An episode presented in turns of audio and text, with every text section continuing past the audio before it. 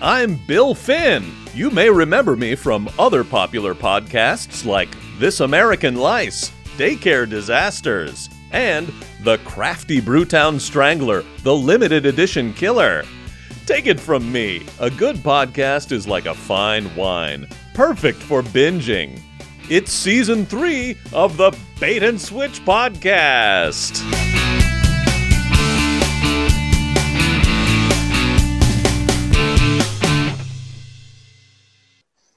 Welcome back to the Bait and Switch podcast. My name is Jim Martin, along with my co-host, as always, Chris Beyer.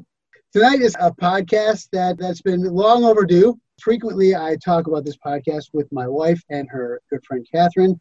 And one day, they finally said, "Hey, what the heck? Why haven't we been on the show?" And I said, "Well, I don't know how that's going to go, but we're going to find out tonight." So here they are, Catherine and my wife Harper are here with us tonight. I'm hoping this is not a uh, "you killed independent Jim" moment. That's what I'm. Yes, we have to avoid.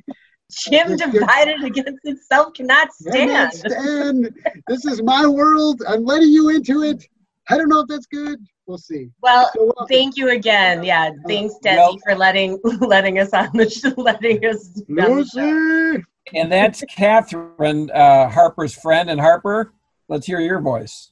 Thanks for having us. You're welcome. And the first question I got for Harper is I take your husband away from you for these uh, podcasts. How's that worked out with the relationship? It adds a freshness to our relationship. I, I'm deeply indebted to you. Wow, I didn't know that. I think everybody should have their own hobbies and things that they do. You should definitely have your own friends. Independent Jim keeps things happy and healthy here. You should have separate bank accounts and a couple separate friends. Okay. Yeah, I, actually, I share Catherine far more than I am comfortable with. I think she's become a household friend, and I don't know and that I like it. I'm ostensibly Jim's second wife. I mean, let's Yeah. it that way. Yeah, This is our artistic thing. What's yours, Catherine? Oh gosh, I don't know. Um, tap dancing, karaoke.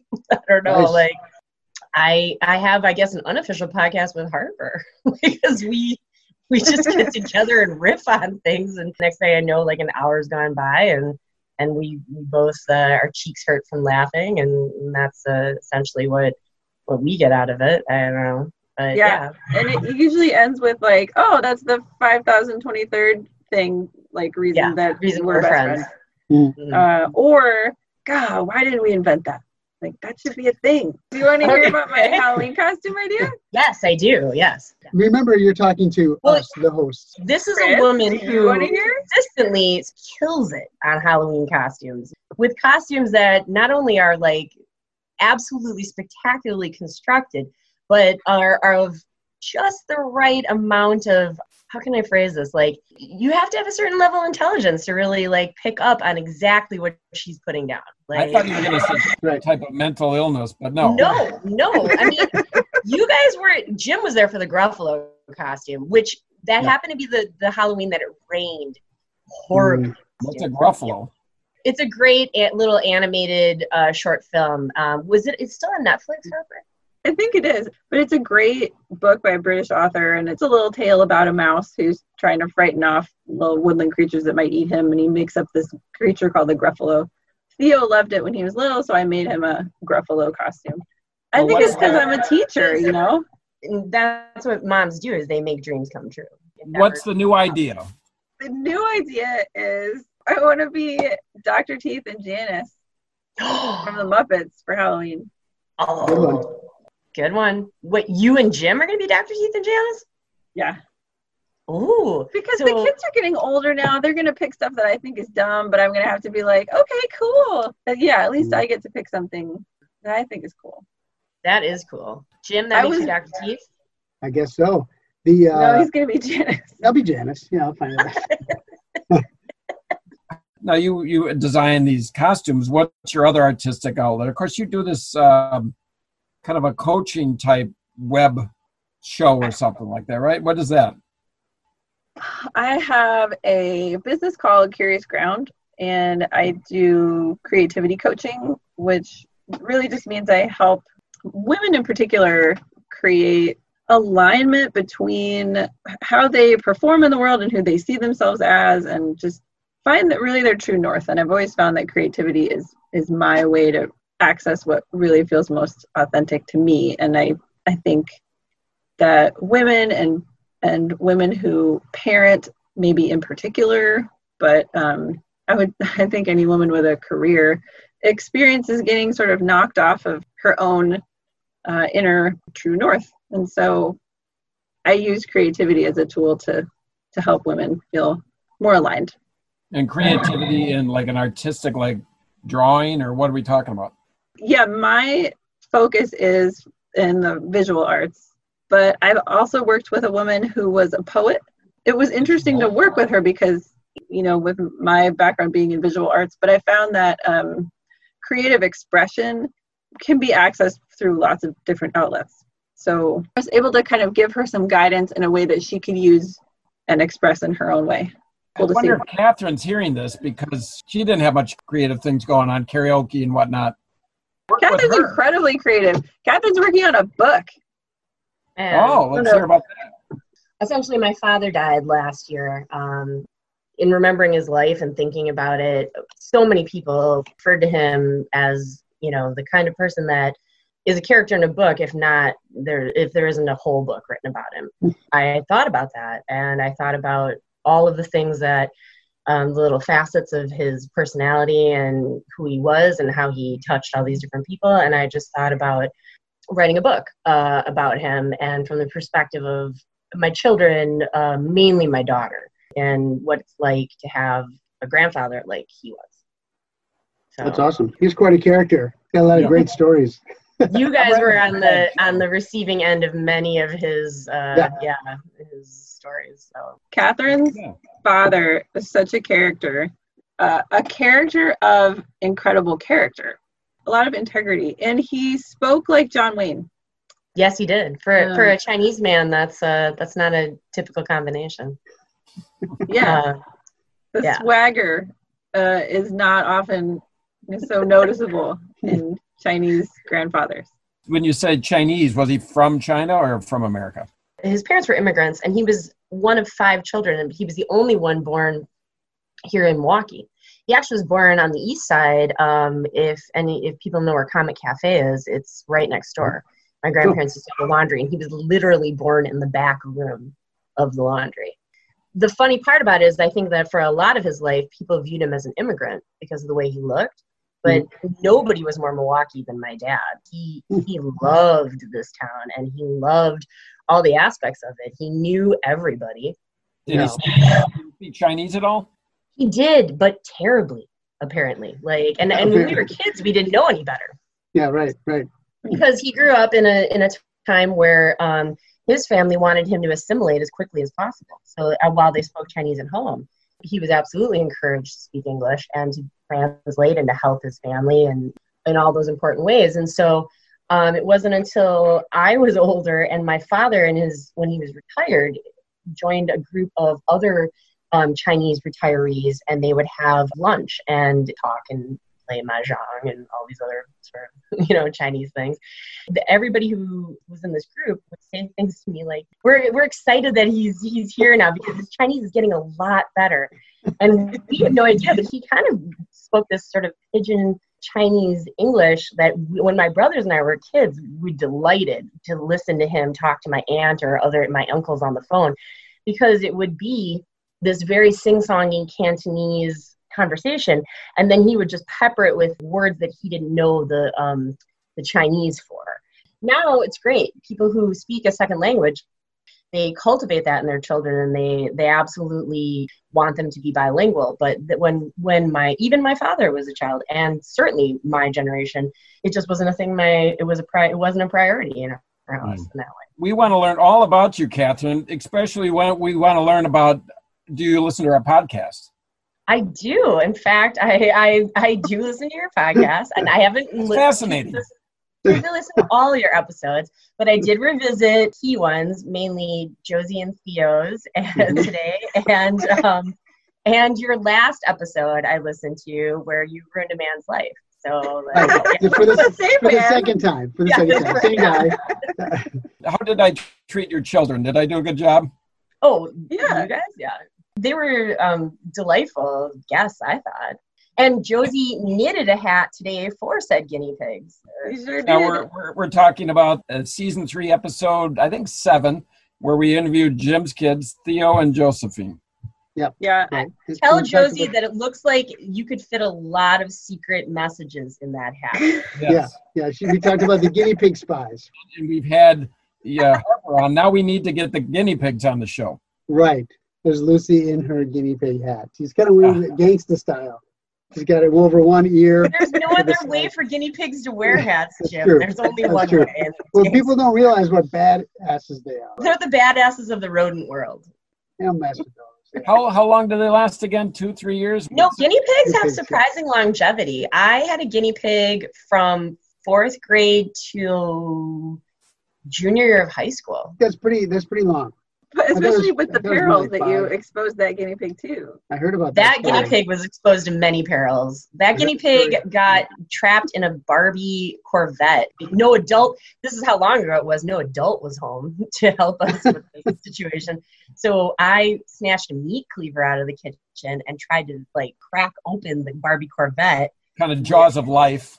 Yeah, like, but in, but all it did was traumatize her even further because You're kidding. uh, the, good, the good people at Mattel had made a fine quality product and it was not it was not breaking. We took our our guinea pig. My friend w- that was with me, uh, my my good friend Kathy, who I'm still friends with to this day. We had the the wherewithal to take it to the next door neighbor and ask what we should do. And a little vegetable oil later, and one shaken guinea pig later, and uh, I, I feel all right about telling that story because again, she lived a long, life, uh, many many years after.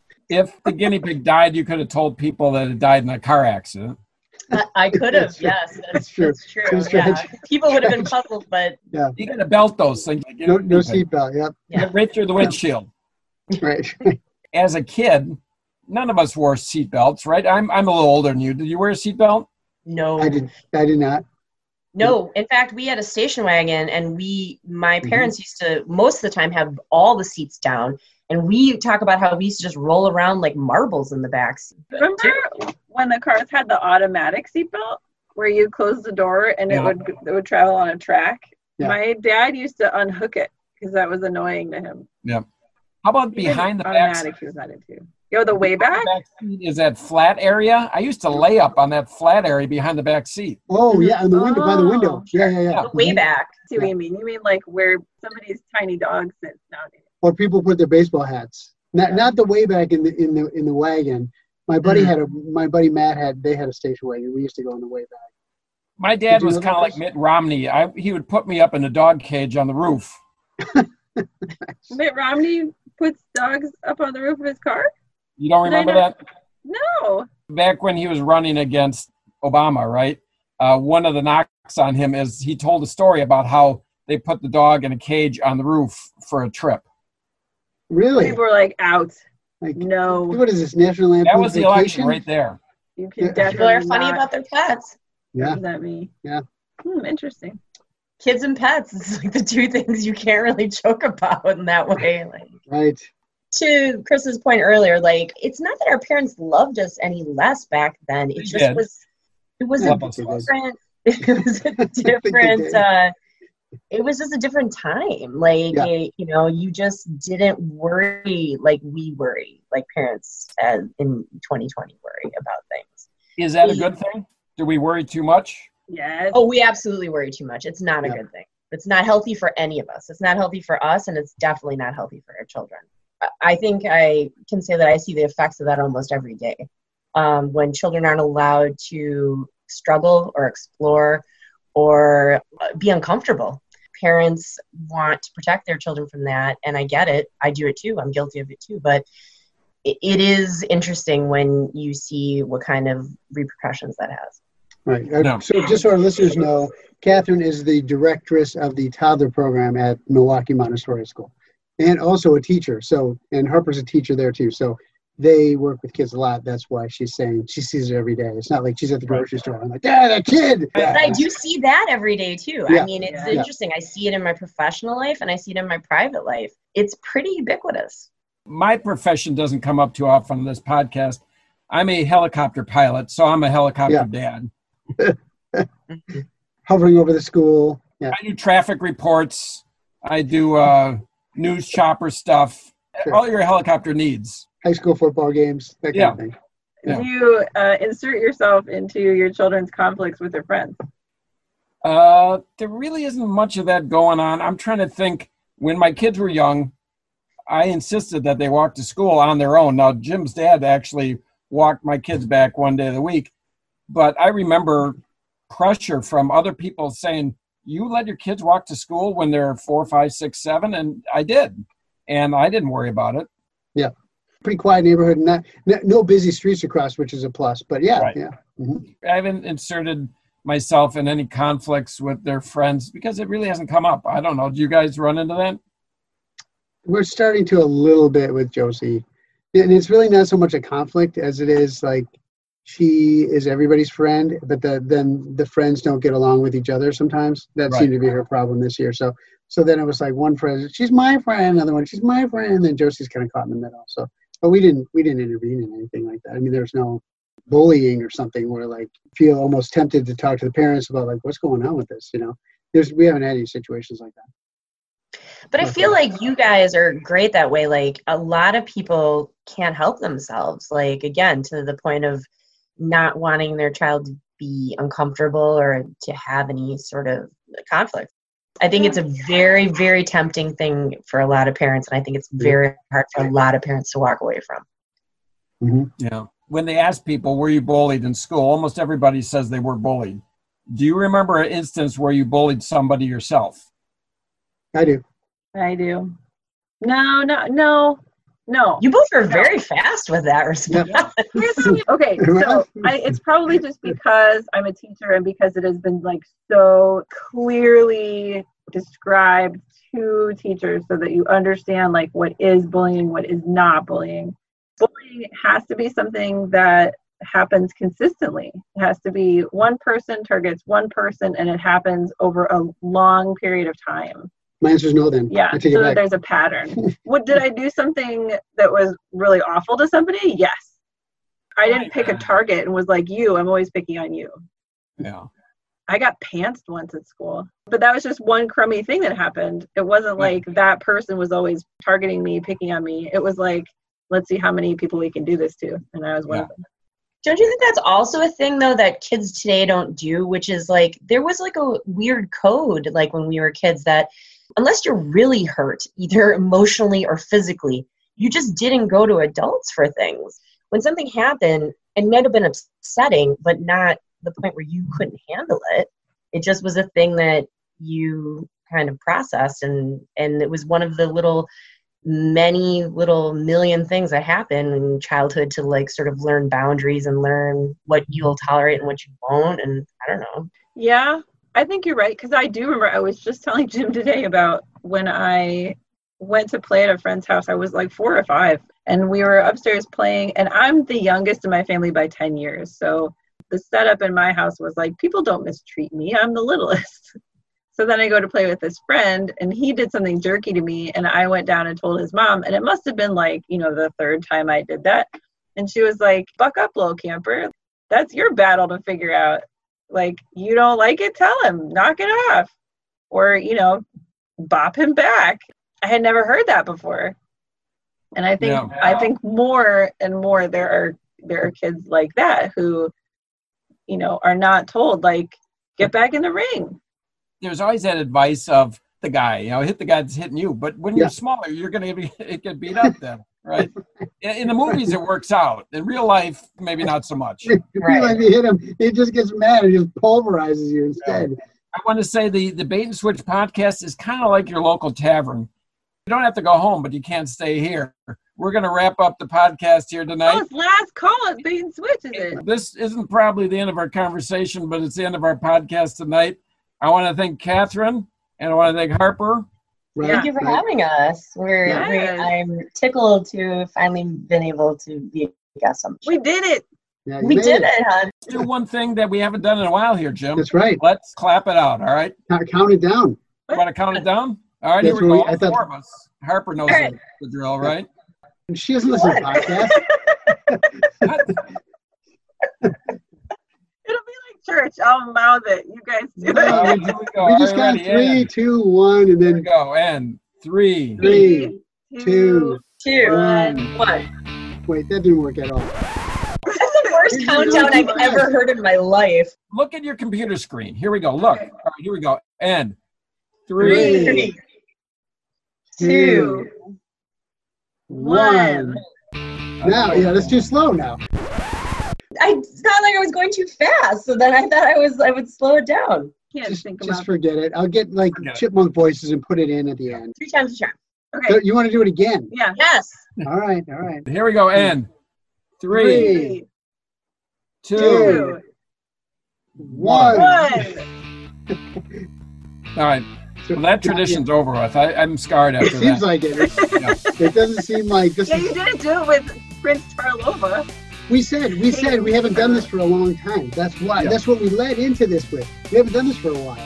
Yeah. Now we're Well, not going to do it anymore. Thanks a lot. Crap. Maybe you arguably need a different, more scintillating song. To your point. Well, let's Yep, let's that's clap Chris, it Chris out. has had enough.